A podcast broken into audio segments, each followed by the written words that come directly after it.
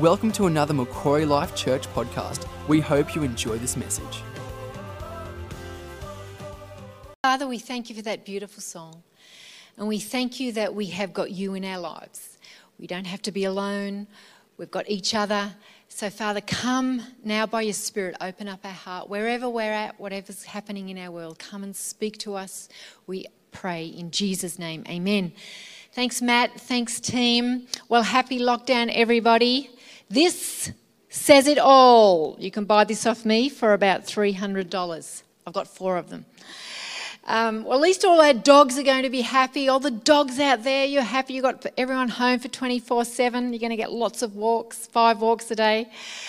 Uh, so, a few thoughts right in the chat. What keeps you sane during lockdown? And perhaps we can get a few um, hints off one another. Don't forget to encourage one another, send a text, make a phone call, um, pray for people. Let's keep being in each other's world as much as we can. Let's be a people, I wrote this, let's be a people who make the right sound. The sound God's people make is one of faith, hope, and love.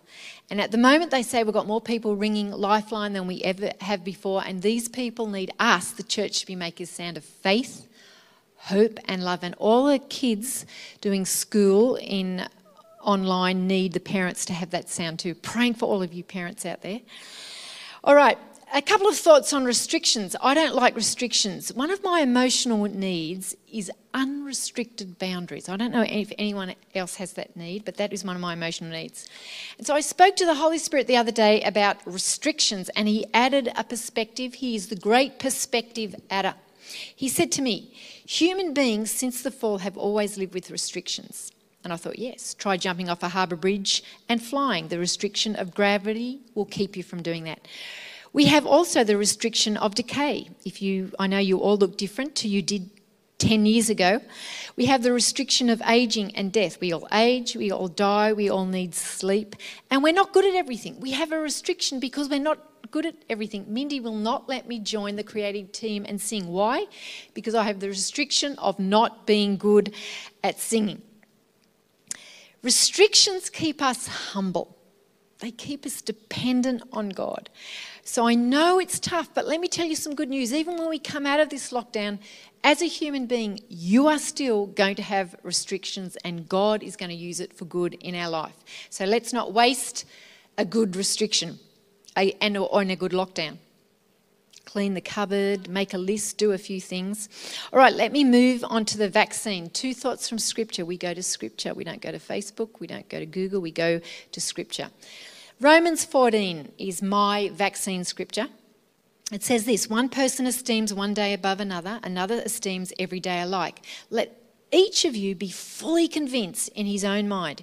He who observes the day observes it to the Lord, and he who does not observe the Lord, um, to the Lord, he does not observe it. So this scripture is saying, whatever you do, vaccine or not vaccine, do it out of your own conscience and do it unto the Lord. And then it says this Therefore, let us do not judge one another.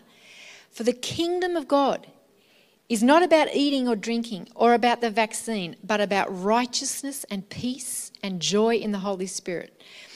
So don't let the vaccine become an issue that divides or distracts. Make it always about Christ. And another scripture, Matthew 15. You didn't know there were so many scriptures in the in the Bible about vaccines? Well, there are. It says this Jesus called the crowd to him and said, Listen and understand. What goes into someone's mouth does not defile them, but what comes out of their mouth, that is what defiles them. For out of the heart come evil thoughts, murder, adultery, sexual immorality, theft, false testimony, slander. These are what defile a person. So this scripture is saying that it's not what goes into us that makes us unclean. You might smoke, you might eat too much sugar, you might get to heaven because of those things before I do. But the scripture say, says it doesn't make you unclean. The scripture says that what makes us unclean is what comes out of us, the attitudes that come out of us. So during this season, that is the thing that you watch. You watch what is coming out of you. So right now, you can go to the fridge and have a huge, big piece of chocolate cake. All right, and I have a lockdown joke two lockdown jokes.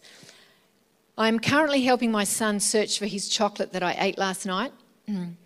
And the longer this goes on, the harder it will, will be to return to a society where pants are required.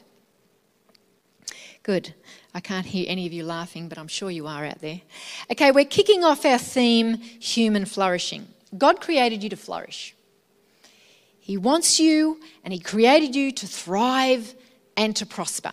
3 John 2 says this Beloved, I pray that you may prosper in some things, in a few things, no, in all things, and be in health, just as your soul prospers.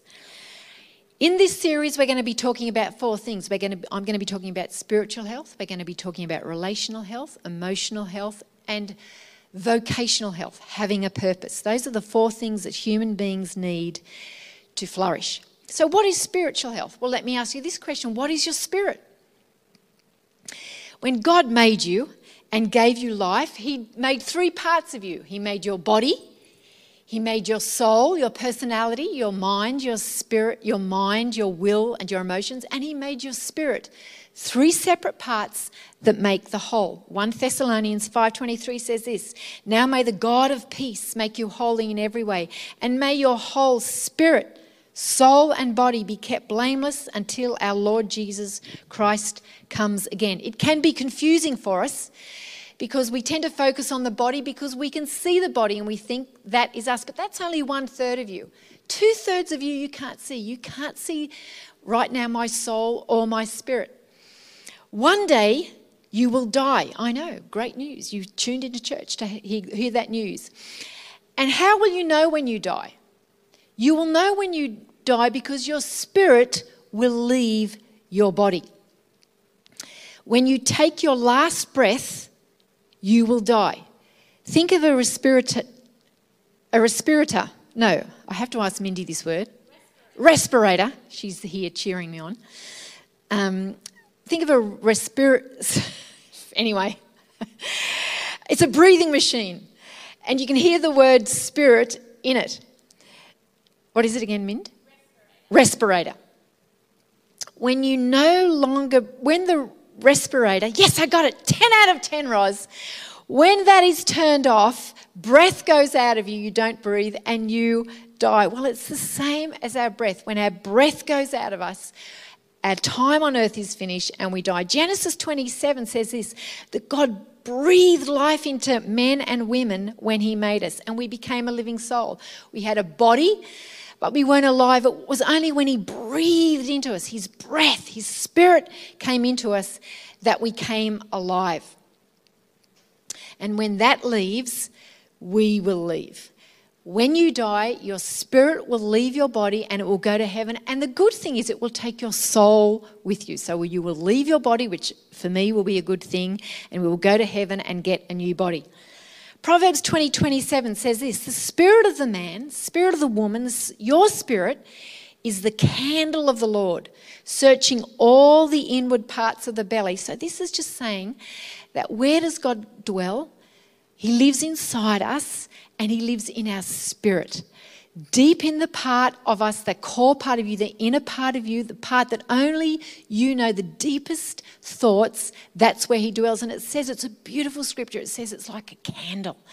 He's a candle in the deep part of you, and He shines in the darkness and He gives you light, wisdom, truth, and power. And we need that candle going 24 7. That candle never, ever goes out. And when we die, we ride on that candle with our soul all the way to heaven to be with Him. So, why is spiritual health important? Because it's your core. The Bible says that out of our heart comes all the issues of life. And if you've got a healthy spirit, you'll have a healthy soul and a healthy life. You cannot have a toxic spirit and have a healthy soul and a healthy life. Right from your core has got to come health. How do you become spiritually healthy? Well, how do you become physically healthy? You have habits in your life, you have choices in your life. You wake up at 6:30 in the morning and you think, I don't want to go to the gym, I will go to the gym, I won't go to the gym. But you override your body and you say, Yes, body. Your spirit says, Yes, body, I'm going and I am going to the gym. And that is your habit and that is your choice. And you eat healthy things And that's how you stay healthy. So it is with spiritual health. Spiritual health and physical health and emotional health and relational health is not they're not automatic. You have to make decisions and have habits in your life. So I want to talk about four habits. The first habit is love God. The first habit if you're going to have a healthy spirit and I want you to have a healthy spirit is to love God. Someone came to Jesus and they said, What is the most important commandment? And this is what he says in Mark 12. The most important one, Jesus answered, is this Hear, O Israel, the Lord our God, the Lord is one. Love the Lord your God with all your heart, with all your soul, with all your mind, with all your strength. And the second is this love your neighbor as yourself. There is no commandment greater than these. He actually gave them two. He asked for one, and Jesus gave them two commandments. The word for love in the Bible, listen to this, is worship. Whatever you love the most in your life, you worship. If you love your boat most, you worship the boat. If you love the job the most, your partner, your body, you worship yourself. Everybody loves something the most. Every human being on the planet worships something. Jesus said to be spiritually healthy, don't love your boat the most. Don't love your partner the most.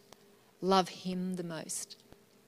Love Jesus more than anything. Spiritual health is measured by love, loving him and loving one another. The second habit I want to talk about today is regular time with God. So the first one is loving God, choosing who we love. The next one is regular time with God.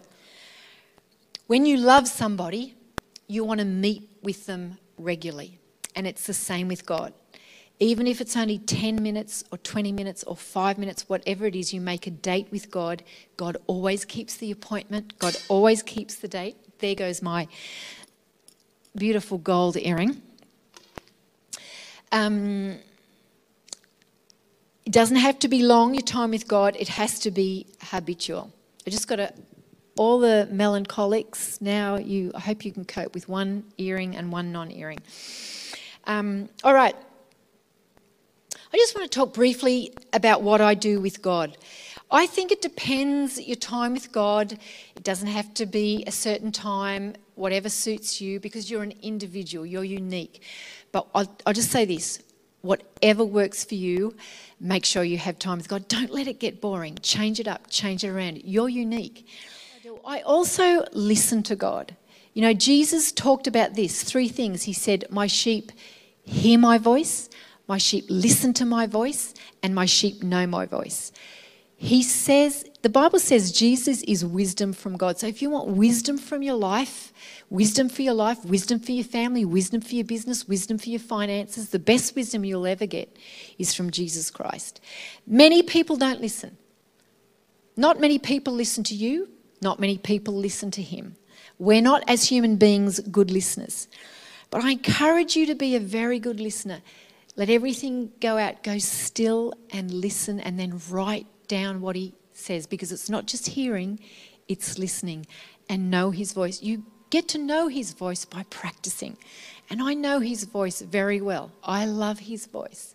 I love his voice more than any other voice that I know. His voice can be very challenging it's always 100% truthful and 100% love, and he never raves on. There's no fluff, it's straight to the point. And it carries a lot of weight. The next habit I want to oh I want to add also in that is reading the Bible. Psalm 1 says this, those who delight in the law of the Lord, they shall be blessed. Who meditate on his law day and night. That's talking about the Bible, delighting in the Bible. That person is like a tree planted by streams of water, which yield its fruit in season and whose leaf does not wither. Whatever they do, prosper. So, this scripture is talking about the Bible. If you want your life to prosper, your family, your relationships, it's saying, read the Bible, listen to the Bible, and your and your roots will go down deep. And when the storms come your house will stand. It's, the jesus said it's like building your house your life on a rock. When the storms come you will still stand. And this scripture i love this scripture. It's a beautiful picture. It doesn't matter whether there's where there's drought or there's no water it's a picture of this tree just flourishing and bearing fruit in every single season. The next thing i want to talk about the next habit that I have had in my life and the scripture talks about is tithing. what we do with our money. God wants us to give the first part of our money to Him. Does He need our money? Is He writing an invoice up there thinking, I've got to pay Scott Morrison so they can pay all their bills? No, God doesn't need our money. He owns the cattle on the thousand hills. He wants what our money represents. What does our money represent? Well, the Bible says where we put our treasure, that's where our heart is. Where we put our money, that's where our heart is. So, our money, your money, represents your heart. Malachi 3:10 says this, bring the whole tithe into the storehouse that there may be food in my house. Test me in this. So, one thing he says to test us test him in this, says the Lord Almighty, and see if I will not throw open the floodgates and pour in so much blessing, and there will not be room enough to store it. And I will prevent pests from devouring your crops, and the vines in your fields will not drop their fruit before it is ripe, says the Lord Almighty. Then all the nations will call you blessed, for yours will be a delightful land, says the Lord Almighty. Tithing is spiritual. It's a spiritual practice. And the Bible says to tithe in your storehouse. Bring the tithe, the 10% of your income, to the house of worship as an act of worship. Your giving makes you spiritually healthy and transforms you because when you give, really the only way you can give to God is that you trust Him. You say, God, I'm going to trust you with my nine tenths. And it declares to God that you, God, are my provider. And when you trust God, it grows you spiritually. So every time you tithe, you are being transformed and you are growing spiritually. And you are declaring to God, like, what else do you give to God? What other physical resource can you give to God? You are declaring, God, I am putting you first. And God trusts you. He says, if I, if I can trust you, Roz, with the 10%, I can trust you with more. If Roz gives me 10%, I can trust to give her more. And you know, even when I was a young Christian at 20 years old, I was getting $33 a fortnight. And right from the beginning, I started tithing, giving $3.30 to God a fortnight. And it hasn't always been easy for Mark and I financially. Sometimes we've had to survive on peanut butter sandwich, sandwiches. But it's not the brief season, it's over a lifetime of trusting God. And I have got a great, bold ask on me. I can ask God because I know He trusts me and I know that I'm putting Him first. And all my life, He has provided for me. Last one I want to talk about is this to be spiritually healthy, we have to love other believers, not just love God. In 1 John 4:20 it says this, if someone says I love God but hates a fellow believer, this is what listen to what the scripture says, that person is a liar. For if we don't love people who we can see, how can we love God whom we cannot see? And He has given us this command those who love God must also love their fellow believers. The proof that you are a disciple, the proof that you love God, the proof that you are following Christ is this that you love the church, that you love other believers. Why? Because the church, with all its imperfections, with its flaws, with its division, with its messiness, it matters. Well, who does it matter to? Does it matter to the media? Does it matter to Facebook, Instagram? Does it matter to your friends at work? Probably not. But it matters to God. It really matters to God. And if you love him, you will love his family. And it matters to him because it's his bride. And one day he's coming back for his bride. And it matters to him because he's building it. The Bible says he's building his church, and the gates of hell shall not prevail against it. So it doesn't matter what comes to take the church out, the church will never be taken out. It is prevailing and it is strong and has been birthed by God, and it is, it is his family, his children. You know, if you don't love the church, how are you going to go in heaven? You're not going to go, you're not going to enjoy heaven because all that's going to be there is the church, is God's family. And I know it's not easy and I know it's difficult at times. The deepest wounds that I have had relationally have not come from people who don't go to the church. The deepest wounds have come from Christians. But guess what? The, the greatest moments in my life, the greatest sacrificial and fellowship and love I have ever seen has come from the church.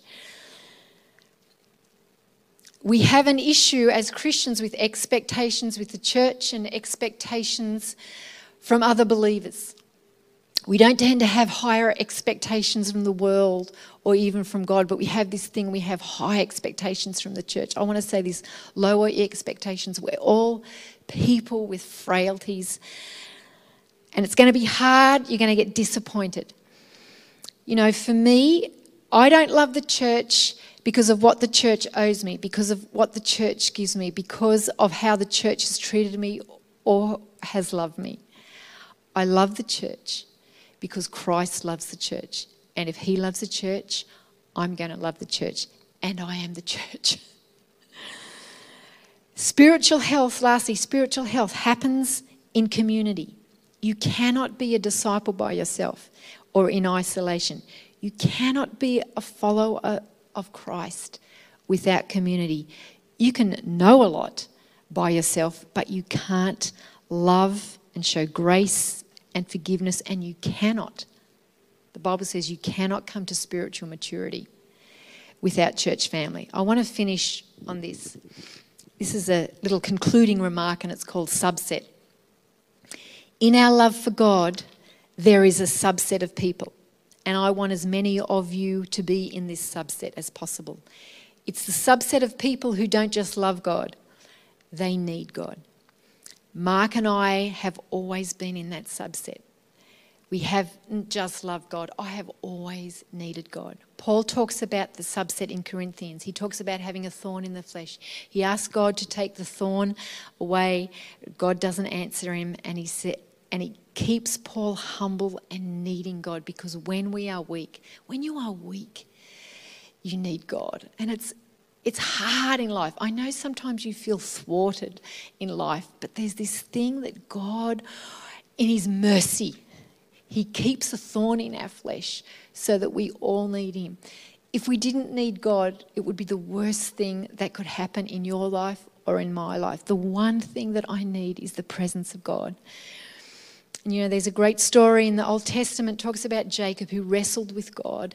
It's amazing that God lets us wrestle with him. God, Jacob wrestled with God and God blessed him, but Jacob walked away with a limp. All his life he'd been independent, but after this wrestle with God, he walked away with a limp. And I've heard a great saying never trust never trust a leader that hasn't got a limp. And um, the limp is the type and an illustration of Jacob the rest of his days. He depended and he needed God. And Tim Keller tells this amazing story. He was diagnosed with pancreatic cancer last year. He's a renowned author and pastor in New York. And he says this they interviewed him, and he said this that more than being afraid to die, he is most fearful about regressing spiritually. If I get a really good diagnosis, a really good response to the cancer, and I live for a number of more years, he said, I never want to go back spiritually where I was before the cancer diagnosis. I never want to go to that back to that place again. The reality is that most of us say we need to depend on God and we think we've got it sorted. However, we often don't depend on God like we should. We technically know that we're mortal, we technically know that God is in charge, but we actually experientially don't believe it until life gets beyond your ability and our ability to control it. So, right there, Tim Keller is saying, you know, after everything he's been through, the thorn in the flesh, the pancreatic cancer has brought him close to God and he needs God. He never wants to go back to that space where he didn't feel close to God. But God, I'm praying for Tim Keller. I pray you bring him right through because he's a great voice in Christianity. I'm going to finish. And first of all, I want to finish with anyone who is listening and you don't know Christ, I want to say a prayer and I invite you to pray this prayer with me and invite Christ into your life. Lord Jesus, I ask you into my life. I open up my heart And right now, I ask you to come into my spirit and be the candle in my spirit and light up on the inside so that when I die, my spirit and soul will go and be with you forever in heaven in Jesus' name. Amen. And if you prayed that prayer, please reach out to us. We'd love to get to know you. And I just want to pray one more prayer for anyone who is really struggling spiritually. You know, there's always seasons in our life. There's been seasons in my life I've felt far away from God. I can't hear His voice. I've been feeling the wild, left in the wilderness. Always times like that, or there's been disappointment. There's been a wall between me and God. If that's you, I just want to pray for you.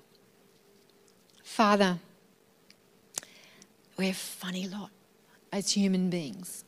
We put walls up, we block you out, and you never demand that we that we connect with you you wait father i pray for anyone listening that's feeling far away from you father i pray that right now that part inside them this their spirit father would open up would open up doesn't matter what they've been through what's happened Father, you're there waiting. The candle is there waiting to light up. So, Father, come with your grace and with your forgiveness and your love, your enduring love and your power. Father, and I pray you light up and they know your presence. Fill them with your presence, Father. Father, help us to humble ourselves and come into your presence. Lord Jesus, fill us with your spirit. Father, remove any barrier and bring them back that they may know your voice all the days of their lives in Jesus' name. Thanks, church. Love you. We love you, Mark and I love you. We're praying for you. Have a great week, and let's pray that we have a breakthrough and we can all come down of, out of lockdown soon. Thanks. Thank you for listening. We hope you have enjoyed this message. For more information, please visit macquarielifechurch.com.au.